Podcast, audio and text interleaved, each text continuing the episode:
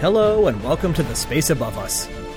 Episode 94 STS 51L Part 3 Normalization of Deviance. Last time, we did a deep dive on the design of the solid rocket booster's field joint and how, under the right conditions, it was possible to fail. We learned how these conditions arose on the final flight of Challenger, leading to the catastrophic failure of the joint and the loss of crew and vehicle.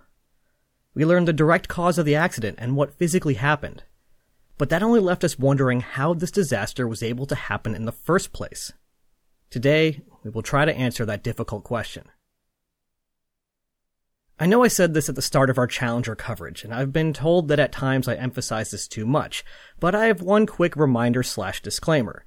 The why of the Challenger accident is an enormous and incredibly complex topic, so I'm gently reminding you that I'm not a real historian. And while I do put a lot of effort and research into these episodes, I also have an actual job and can only go so far. I also don't want this podcast to just become the Challenger show. So today's coverage will be accurate, but by necessity will only skim the surface. If you'd like to go deeper and learn more on your own, I highly encourage it, and will list some useful resources near the end of the episode. But back to the task at hand. Before we can start to answer what happened to Space Shuttle Challenger, we need to introduce a new group that we haven't mentioned much so far Morton Thiokol. These days, Morton Thiokol is part of Northrop Grumman and no longer exists as an independent entity, so you could be excused for not knowing what it was. But they've actually been with us on the show for quite a while. That's because Morton Thiokol manufactured the shuttle's solid rocket boosters. Morton Thiokol Incorporated started out as just the Thiokol Corporation back in the late 1920s, after a couple of chemists trying to make something else accidentally stumbled across a useful polymer, which they dubbed thiokol. It was eventually realized that this polymer was actually pretty useful at making solid rocket propellant, and the company became a major producer of propellant for the simple, reliable rockets. In fact, Thiokol's propellant was a key part of the success of Explorer 1, America's first satellite. In the early 1980s, they were acquired by the Morton Norwich Company, becoming Morton Thiokol. Weirdly enough, the Morton and Morton Thiokol is the same as the Salt brand, the one with the girl with the umbrella on it. Their company's slogan was even Salt, Specialty Chemicals, and Aerospace, which sounds like something from Aperture Labs and is really bizarre to me. Anyway, Morton Thiokol, or just Thiokol for short, is important to our story because in the mid 1970s, Thiokol won the contract for the gargantuan SRBs that would help to lift the space shuttle off of the pad and above much of the atmosphere, leaving the main engines to carry it onto orbit. As a NASA contractor, they were paid to produce a specific product, document the process, perform testing on the boosters, answer questions from NASA civil servants, and generally make sure that the boosters were doing what they were supposed to, safely, reliably, and on budget and schedule. And so far, for the most part, it seemed like they had done a good job at that. At the time of the accident, Morton Thiokol was under a significant amount of pressure from a few different sources. They were trying to prepare the lighter weight filament wound casing solid rocket boosters for use on the West Coast, which also came with a lengthy verification and qualification program. At the same time, they were making a big push to ramp up production in order to support the increasing flight tempo expected in the next few years. If NASA ever wanted to launch 20 times in a year, they were going to need 40 SRBs. And even with refurbishment, that's a lot. And lastly, they were under pressure because NASA was considering opening competition up for a second source of SRBs. So this is a company that's starting to stretch itself a little thin while also desperate to appear to have everything more than under control in order to retain the sole source contract for the SRBs. Nothing is easy in aerospace, and plenty of other companies are also under pressure, so it doesn't excuse anything we're about to talk about. But it's important to put yourself in the same headspace as the people you're trying to understand. The way I see it, there were two opportunities to prevent the Challenger disaster, which I'm going to call the long term and the short term. The long term opportunity began in 1977 when design issues with the SRB field joint were first noted. Rather than clamping the joint shut as expected, when the boosters ignited, they would flex the other way, slightly opening the joint. There had been some debate among NASA and Thiokol engineers about how the joints would behave, but once a full-scale hydrostatic test was done, the debate was over. At ignition, the joint would bend slightly outwards, pulling away from the O-rings and making the joint harder to seal. To be honest, it seems like this should have been the end of it right here, and I'm not entirely sure why it wasn't. Later investigation turned up distressed memos internal to Marshall Space Flight Center from 1978 and 1979 insisting that the joint had to be fixed. I believe the rationale for not fixing it was that since the primary O-ring extruded into the gap and created a proper seal, there was no need to redesign the joint. It's not that they were unaware of the root problem, as evidenced by it being corrected in the filament wound casing SRBs. They just thought it wasn't critical to fix because it was working. I think it would be fair to call this the start of a process called the normalization of deviance. The phrase was coined by Diane Vaughan, sociologist and author of the book The Challenger Launch Decision. Sure, the joint wasn't working as designed, but it was working, wasn't it? There are other problems to work on. Let's move on. The unexpected behavior became normal. It became the new baseline that things were compared against. When we later started seeing blow-by, combustion gases rushing past the rings, it didn't feel that extreme compared to this new baseline. But I bet if blow-by was observed in this 1977 test, the joint would have been immediately redesigned. In time, it would become clear that the seal was in fact not working, at least not reliably. On only the second shuttle launch, STS-2, blow-by was observed, an obvious indication that something was wrong with the joints. But still, the seal had held and no redesign was planned. However, in a clear sign that folks knew that there was a problem, the criticality of the primary O-ring was downgraded from 1R to 1. A system being designated criticality 1 means that if it fails, a loss of crew and vehicle will result. A criticality 1R system means that there is a redundant backup, hence the R, but if they both fail, it's a catastrophic problem. Because the joint rotated so much, the thought was that the secondary O-ring could not be counted on to provide a backup for the primary. Flights continued, and the occasional blow-by, erosion, or heat damage continued to be observed. Again and again the damage was noted, but seemingly overshadowed by the fact that the seal had held and by the relatively minor nature of the O-ring damage. On STS-51C, which was the coldest launch at 53 degrees Fahrenheit, four instances of O-ring damage were observed, the worst yet. I characterize the response as something like, okay, sure, the secondary O-ring got a little singed, and the primary O-ring got a little worn down, but it was only worn down a little, and it takes a lot before it won't seal at all. The beefy primary O-ring was doing its job, and even when it had trouble, the secondary was there to back it up. No problem. The normalization of deviance continued. Up until this point, I think I can understand how we've gotten this far. I don't excuse it and I don't condone it, but I can understand it. Spacecraft are very complex machines, and not everything is going to work exactly like you expect when designing them. So I can see how this unexpected thing came up, people looked at how bad it was, saw that there appeared to be significant safety margin, and chose to keep their attention on other issues. However, my understanding ends at STS-51B. STS-51B launched in April of 1985, also with Challenger, and when its solid rocket boosters were recovered, engineers were shocked with what they discovered.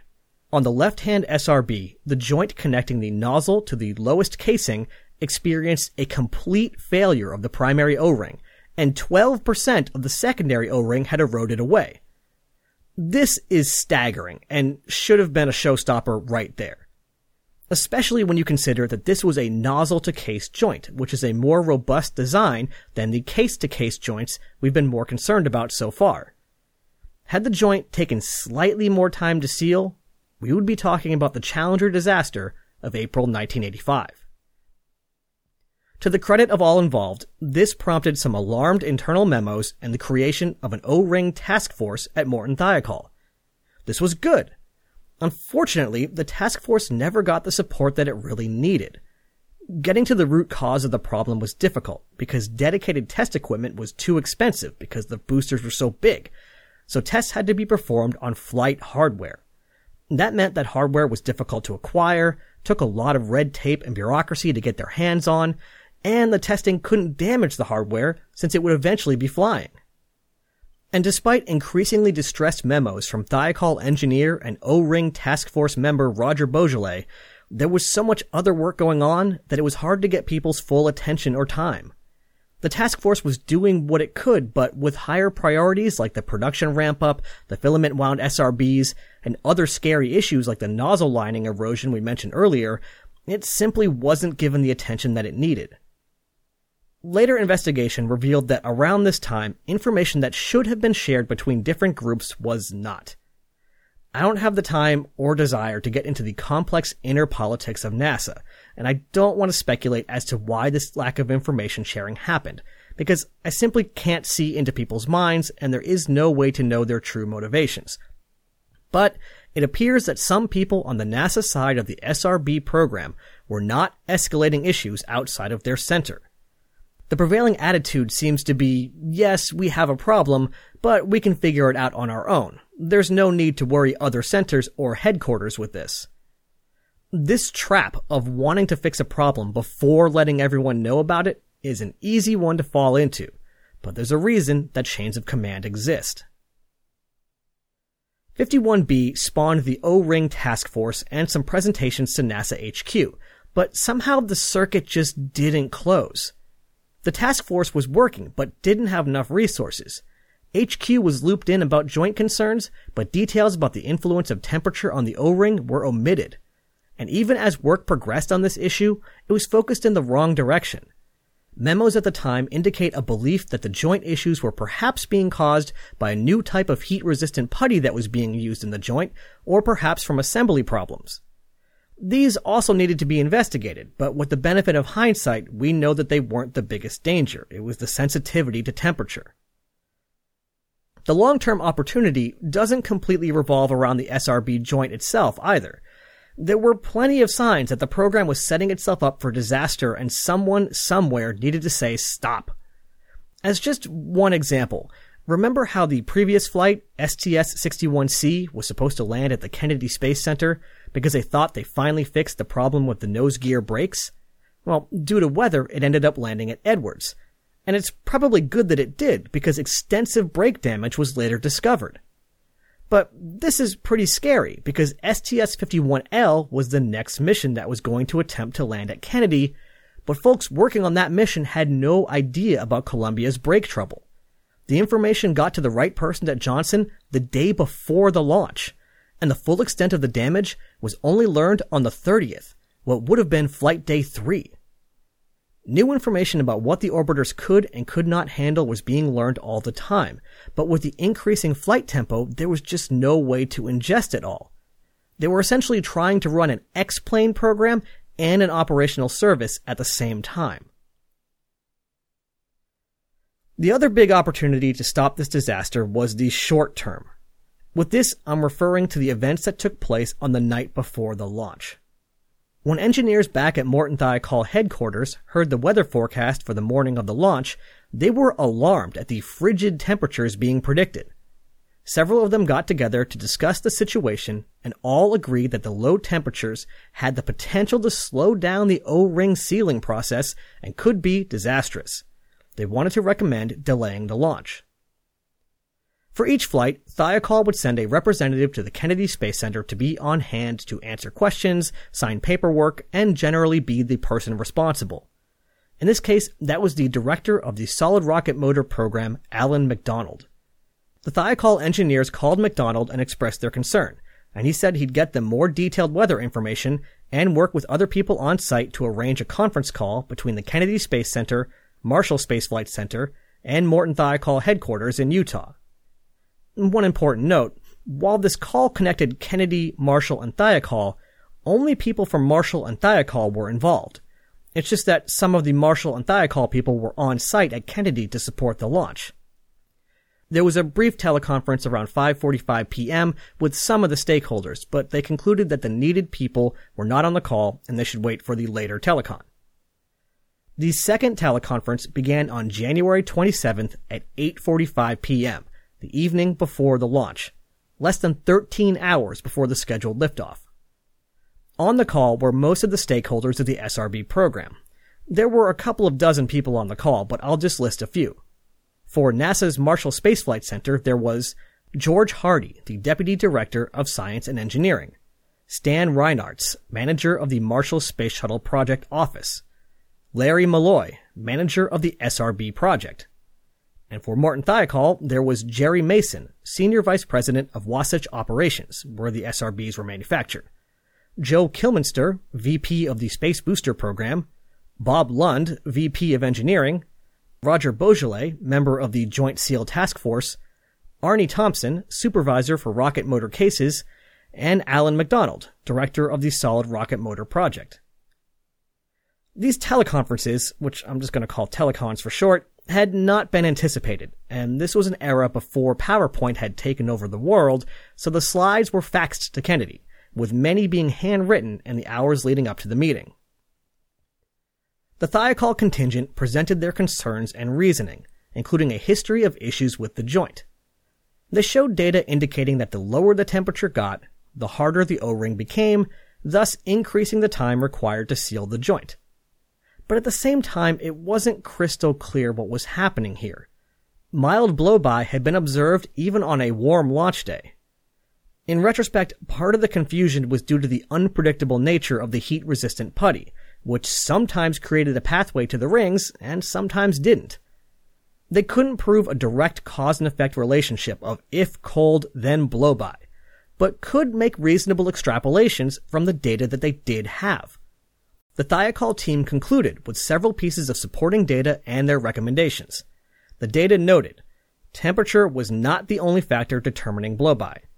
STS-51C had severe blowby with a calculated O-ring temperature of 53 degrees Fahrenheit. Development motors had been fired as low as 47 degrees without blowby, but they had their putty repaired before firing. Quote, at about 50 degrees Fahrenheit, blow-by could be experienced in case joints. Unquote. Temperatures for Challenger's SRBs were expected to be 29 degrees at 9 a.m. and 38 degrees at 2 p.m. It's not noted here, but I'll remind you that liftoff was originally scheduled for 9:38 a.m. and was eventually pushed to 11:38 a.m. And lastly, quote, have no data that would indicate SRM 25 is different than SRM 15 other than temp, unquote. In this, they're saying that the only difference between the boosters on 51C and 51L would be the temperature, which I think is pointing out that nothing has been done to alleviate this problem, so they should expect the cold to make it worse. Their final slide included their recommendations, which I'm just going to read in its entirety reminding you that SRM-15 refers to the damaged SRB from STS-51C. Recommendations. O-ring temp must be greater than or equal to 53 degrees Fahrenheit at launch. Development motors at 47 to 52 degrees Fahrenheit with putty packing had no blowby. SRM-15, the best simulation, worked at 53 degrees Fahrenheit. Project ambient conditions, temperature and wind, to determine launch time. This is important, so I'm going to restate what Thiokol is trying to say in slightly different language. Blowby is a known issue that seems to be antagonized by cold temperatures. Yes, we've seen it at warmer temperatures, but it gets worse when it's colder, with the worst damage we've seen happening in the coldest temperatures. The 51L launch is expected to be much, much colder than any other launch or test.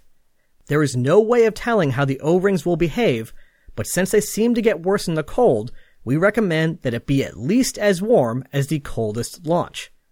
And based on the weather forecast, there's a good chance of hitting those temperatures late in the afternoon on the 28th anyway, so let's delay. In response, NASA SRB manager Larry Mulloy began to push back, questioning the logic used to arrive at the no-go recommendation. George Hardy, the deputy director of science and engineering at Marshall, said he was, quote, appalled at Thiokol's recommendation. But he also said that he would not override Thiokol and push for a flight if they did not agree. Mulloy then said something that I think sums up the spirit of this meeting. Quote, My God, Thiokol, when do you want me to launch? Next April? A discussion then followed on the nuances of the recommendation. Shuttle Project Office Manager Stan Reinartz said he thought the SRBs were qualified from 40 to 90 degrees, so this 53 degree floor was not consistent with that. Which is true, but I'm not sure why he brought this up, since the 40 degree floor also isn't consistent with a 29 degree launch. Discussion went back and forth about when blowby had been observed, under what conditions, if the temperature was really an important factor, and whether the secondary ring would seal if the primary failed. There were questions on what the temperature even meant. Was it the O-ring itself? The ambient temperature? The mean bulk temperature of the propellant? This was important because the propellant had so much thermal inertia that it was unlikely to be overly affected by the overnight low temperatures. The tiny O-rings on the edge of the metal casing, though, surely would be affected far more. Nobody was sure that the part the temperature limit applied to had even been precisely defined. At one point in his protests, Mulloy said, the eve of a launch is a hell of a time to be generating new launch commit criteria. So, wait, what just happened here? In every NASA meeting I've ever read about or been in, everything is oriented around proving that what you're doing is safe. Yes, this code will work. This filter will converge. This antenna can slew fast enough. Or this joint will seal. But somehow that got turned around in this meeting. Rather than demanding that Morton Thiokol prove that the joint was safe to fly, some of the NASA managers were now insisting that they prove it was not safe to fly. This is a critical moment, and it's not at all how things are supposed to work. Some of the people in the meeting later said they didn't even realize it had happened until later. Engineers opposed to the launch adopted a defensive posture, and the managers, who were later accused of browbeating Thiokol into reconsidering, would swear up and down that it had not been their intent to strong arm them into agreeing with the launch. I can't look inside their heads, and we'll talk a little about motivation in just a bit, but regardless of how it happened, this meeting had suddenly flipped. And I think this is truly the moment that Challenger was lost. The folks at Thiokol asked for a five minute break so that they could reevaluate their data, and they muted their phone. Now an internal company discussion, the managers and engineers tried to decide what to do. Roger Boisjoly and Arnie Thompson, two of the engineers who knew this issue best, repeated their impassioned arguments against the launch. They showed the data and reiterated the risk of wandering into this realm outside of all engineering knowledge. The engineers could not prove the danger. They couldn't draw a one-to-one connection of if you launch, the SRB will fail. They just didn't have that data. But they did have data from other flights. They had intimate knowledge of the joint. And they were the people with the experience and intuition who you'd turn to for a technical decision like this. While not all of the engineers in the room were as vocally opposed to the launch as Boisjoly and Thompson, none of them spoke up in support of the launch either. Finally, Thiokol's senior VP of operations, Jerry Mason, said that the data had been presented and it was time to make a management decision. At this point, he turned to Bob Lund, the Vice President of Engineering, a role that straddles engineering and management, and said something that shocks me to this day. He told him, It's time for you to take off your engineering hat and put on your management hat. About 30 minutes after the five minute caucus began, Thiokol came back onto the telecon and said that they had reconsidered their position and were now able to support a decision to launch. A core part of their new rationale was that even though the O-ring damage on STS-51C had been severe, much more of the ring would have to erode before it would fail to seal. In essence, they were saying, sure, the ring might burn off a bit, but enough should be left that it should still work. The NASA side asked them to put their decision into writing and fax it over. Their final assessment was a series of bullet points that read in full. Calculations show that SRM 25 O-rings will be 20 degrees colder than SRM 15 O-rings. Temperature data not conclusive on predicting primary O-ring blowby. Engineering assessment is that colder O-rings have increased effective durometer, harder.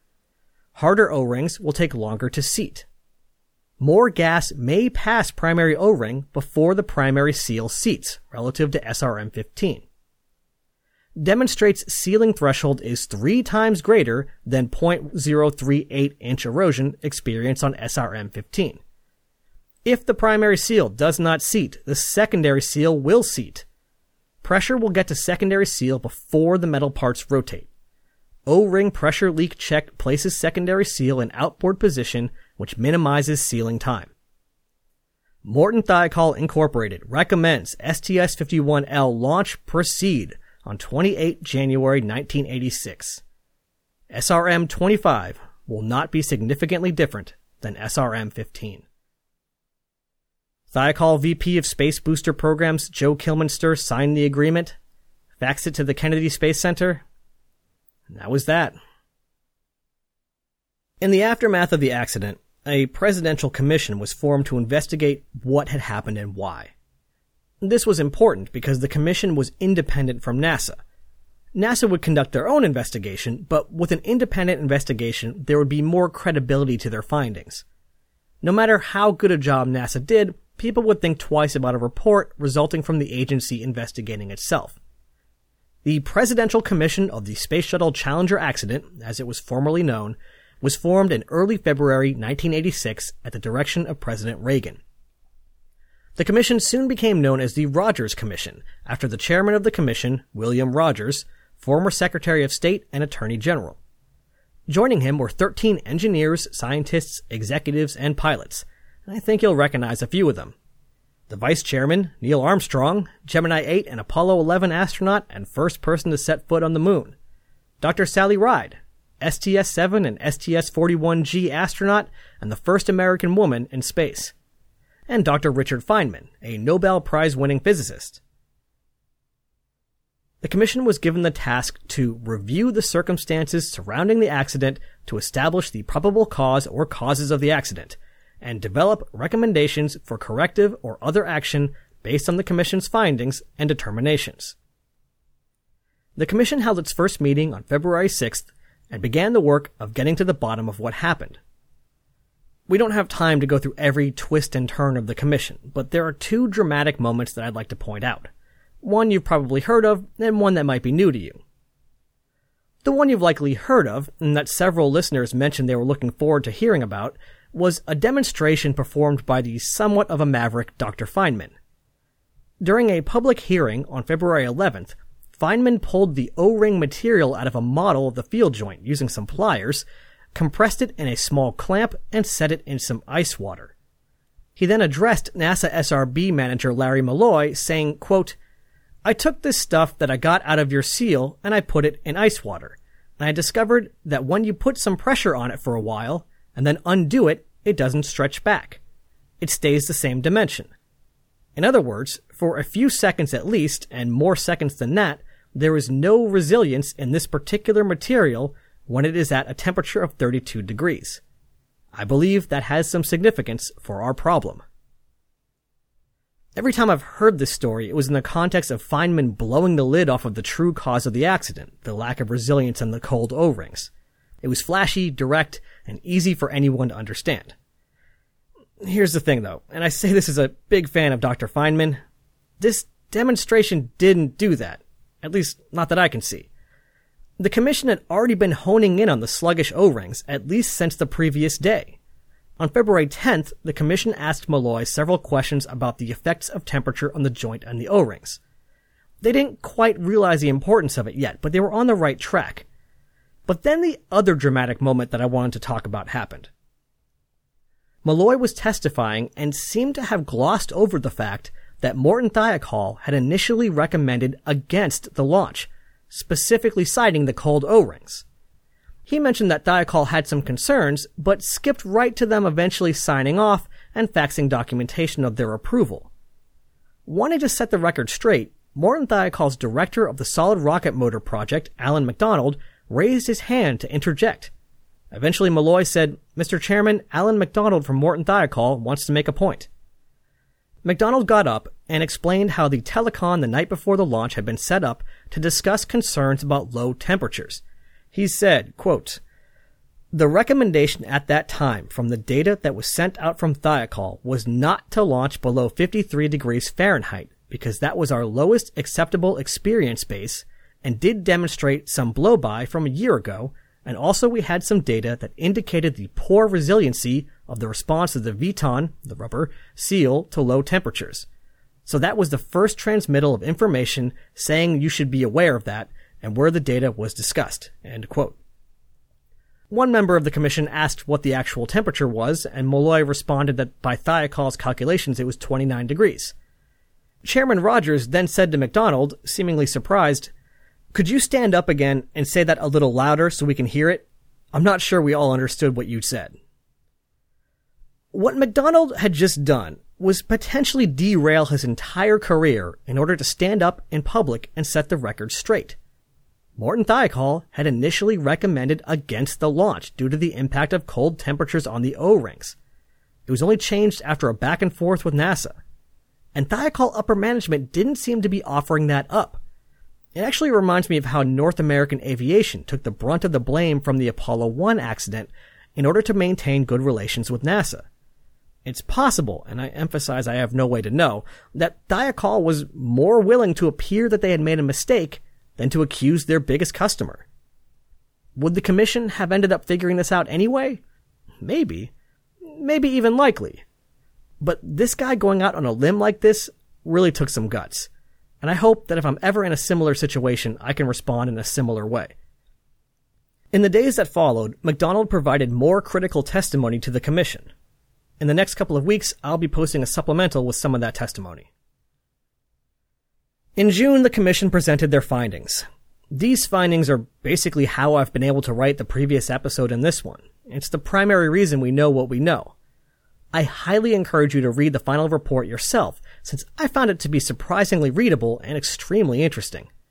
The report explains the origins of the shuttle, the major components, how we know that most of those components aren't responsible for the accident, and what was in fact responsible for the accident, the cold O-rings and faulty joint design. They also found that there had been a failure of communication and flawed decision making. NASA organizes large projects into levels in order to make them literally manageable.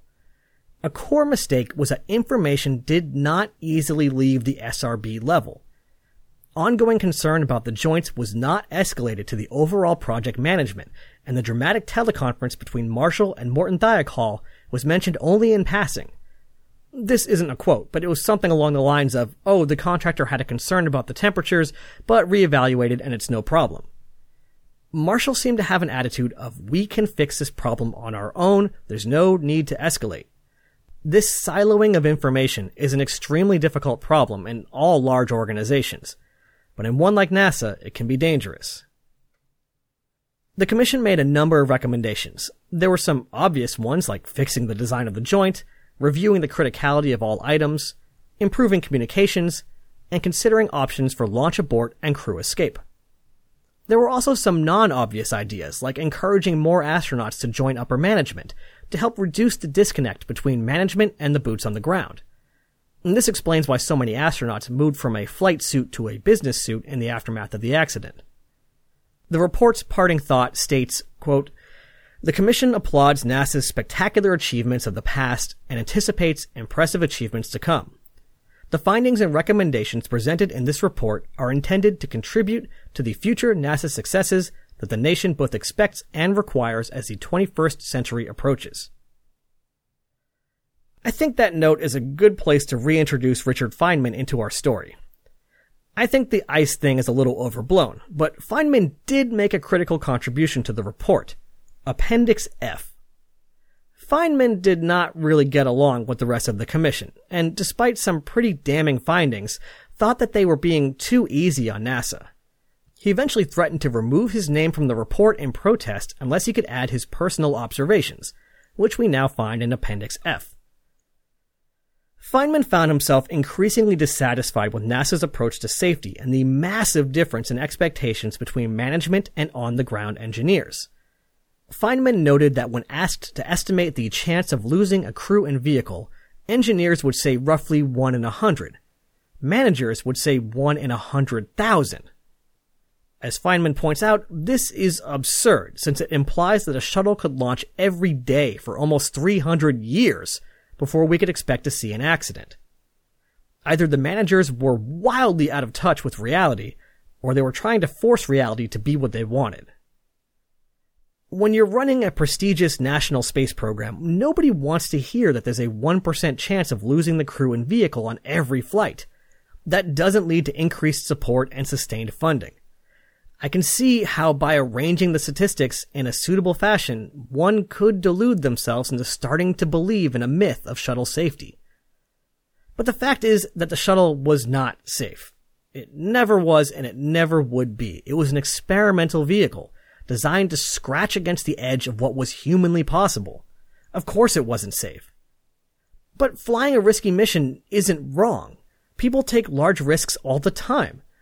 Putting a crew on the third ever Saturn V and flying it out to the moon on Apollo 8 was an incredible risk.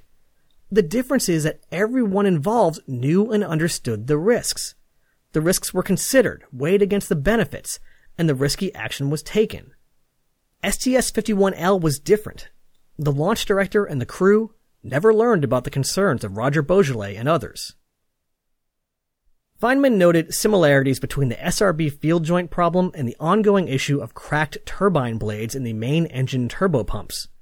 What was once considered a failure was slowly being considered a normal part of flight. Maybe it was. Maybe those risks could be lived with. But it was important to fully understand the problem. Looking at the O-rings, folks looked at the STS-51C damage and said, oh, the damage could have been three times worse before losing the seal, so we have a three times safety margin.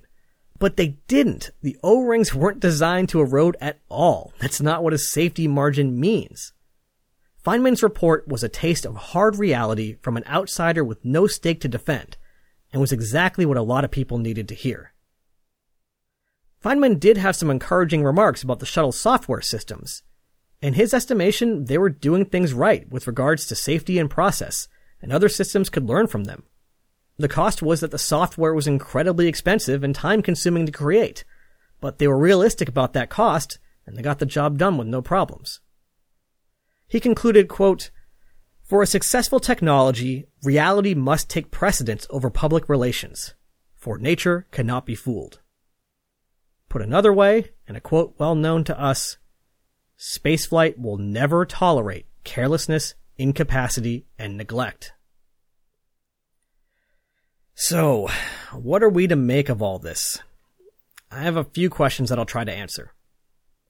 Were the folks in the decision chain bad people? This was a question I really wanted to answer for myself. And no, I don't think so. Again, I can't see inside their heads and we'll never know what they were truly thinking but I just don't have it in me to believe that they were consciously willing to lose a crew and orbiter in order to stick to some schedule. Even if you thought they didn't care at all about the shuttle and the crew, even if you make them 100% self-interested, it wouldn't make sense to launch and have their component be the one that failed. Nothing could reflect more poorly on them. However, do I think that somewhere in the back of their minds, some of them said, well, this is already a risky program what's a small amount of extra risk if it means I don't need to explain why we're behind schedule or why no one's ever heard of this joint problem until now? Yeah, I think some of them probably did. It's important to put yourself in the proper context and try to have empathy and understand people. Empathy, not sympathy. You need to feel what they feel, even if you don't agree with it. If you don't have empathy, you can never have any idea why people do what they do. I don't mean to pick on Larry Mulloy, but let's take a quick peek into his head. The previous launch was delayed by an SRB issue that didn't even turn out to be a real issue. They were just being overly conservative. As a result, a much delayed flight was delayed once again, and a congressman had to wait even longer for his personal ride into orbit. Consciously or not, Mulloy had a strong incentive to not be the boy that cried SRB wolf again. I think it's possible for a number of people to make small compromises, leading to a big compromise, leading to disaster, without being malicious. Does this mean that I would forgive them?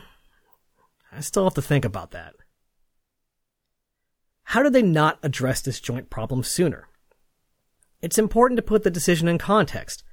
I'm in no way excusing anything. In fact, I think it's outrageous that the joint design made it past the 1977 test that exposed the joint rotation in the first place. But the truth is that there was a staggering amount of technical work involved in flying the shuttle, and the joints weren't the only scary thing calling for attention. The problem was dealing with tile loss, cracked turbopump blades, brake failures, SRB nozzle erosion, aborts to orbit, you name it. It was easy for noisier, scarier issues to get the mental bandwidth and resources required to address them. How did the teleconference get flipped? How were the engineers suddenly on the hook to prove it was not safe? I don't really understand this at all myself. I don't understand how nobody noticed it was happening, stood up, and said, Whoa, wait, this is backwards. I don't know how someone didn't do something crazy like cut the phone line with scissors to prevent a launch recommendation or call the press. Sometimes human dynamics aren't always obvious, especially as they're unfolding in real time. And again, you have to put yourself in the shoes of the people there. Of course we know how this happened. Most people don't want to be confrontational. They don't want to stand up at the center of negative attention. And they don't want to make a big deal out of something and be wrong. This is why it's so important to be aware during big decisions and be cognizant that reversals like this can happen subtly. Even Roger Boisjoly, perhaps the fiercest critic of the launch, wouldn't have said, yes, this joint will fail, guaranteed. As Richard Feynman pointed out, five of the joints didn't fail. It was a risk. A risk Boisjoly wasn't willing to take. But he had done all that he could within the bounds of his job. He had escalated it to the top, explained the data, explained the risk. But the choice wasn't his, and so the launch recommendation went forward. Is human spaceflight still worth the risk? Gus Grissom himself said, If we die, we want people to accept it. We are in a risky business, and we hope that if anything happens to us, it will not delay the program. The conquest of space is worth the risk of life. Again, I think context and understanding is critical here. I think if the flight director, mission control, Challenger's commander, and the crew all knew about the added risk of the cold O-rings and made an informed choice to fly anyway, even with a disaster, this would have been a very different story. Astronauts are heroes for the risks that they take, but when you take away their knowledge, they're no longer able to weigh the risks, and we're not doing right by their bravery and sacrifice. Like I said at the start, unpacking this accident is a lot. If you want to learn more for yourself, I recommend checking out at least the following sources, all of which are easily available at any big bookstore or through a quick internet search. And I'll list them in the show notes and eventually on the show's sources page. The report of the Presidential Commission on the Space Shuttle Challenger Accident, Volume 1. The other volumes are also fascinating, but it's a lot of dense documentation and transcripts and memos and stuff like that. Truth, Lies, and O-Rings by Allan McDonald. It's a pretty provocative title, but it's a pretty provocative book. McDonald recounts his own experiences leading up to the accident, the lengthy investigation, and the recovery that follows, all from inside Morton Thiokol. He obviously has a lot of incentive to tweak the story to his advantage, but for what it's worth, I believe him. The Challenger launch decision by Diane Vaughan this focuses a lot more on the cultural issues leading to the accident and can be a little dense. I actually petered out partway through, but I learned a lot. You can also watch much of the Commission's testimony for free online by going to C-SPAN's website. Just search for William Rogers or Neil Armstrong and it should be pretty easy to find. I'm also planning on including at least Allan McDonald's testimony in a supplemental in the coming weeks.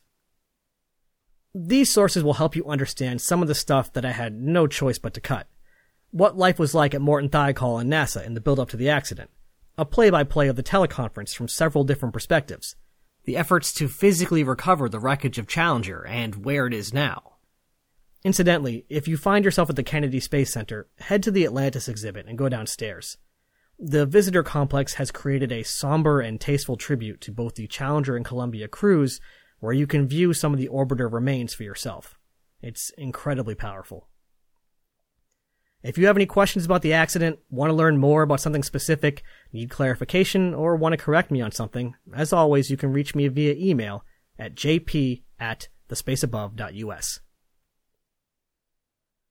Next time, we will put STS 51L behind us. Not forgotten, but not holding us back. We'll talk about what was done during the 32 month hiatus in NASA human spaceflight, some of the changes that were implemented in the shuttle program, both physical and organizational, what the Russians have been up to in orbit, and we'll set the stage for the return to flight on STS 26. I had originally planned to roll right into STS 26, but if I'm being honest, these Challenger episodes took a lot out of me. It's been incredibly rewarding to finally understand the accident at such a deep level and hopefully do a good job sharing it all with you, but I could use a light episode to recover. I'd like to conclude our coverage of the Challenger accident by reading an excerpt of the speech delivered by President Reagan five hours after the disaster. Nineteen years ago, almost to the day, we lost three astronauts in a terrible accident on the ground. But we've never lost an astronaut in flight. We've never had a tragedy like this. And perhaps we've forgotten the courage it took for the crew of the shuttle. But they, the Challenger 7, were aware of the dangers, but overcame them and did their jobs brilliantly. We mourn seven heroes. Michael Smith, Dick Scobie, Judith Resnik, Ronald McNair, Ellison Onizuka, Gregory Jarvis, and Christa McAuliffe. We mourn their loss as a nation together.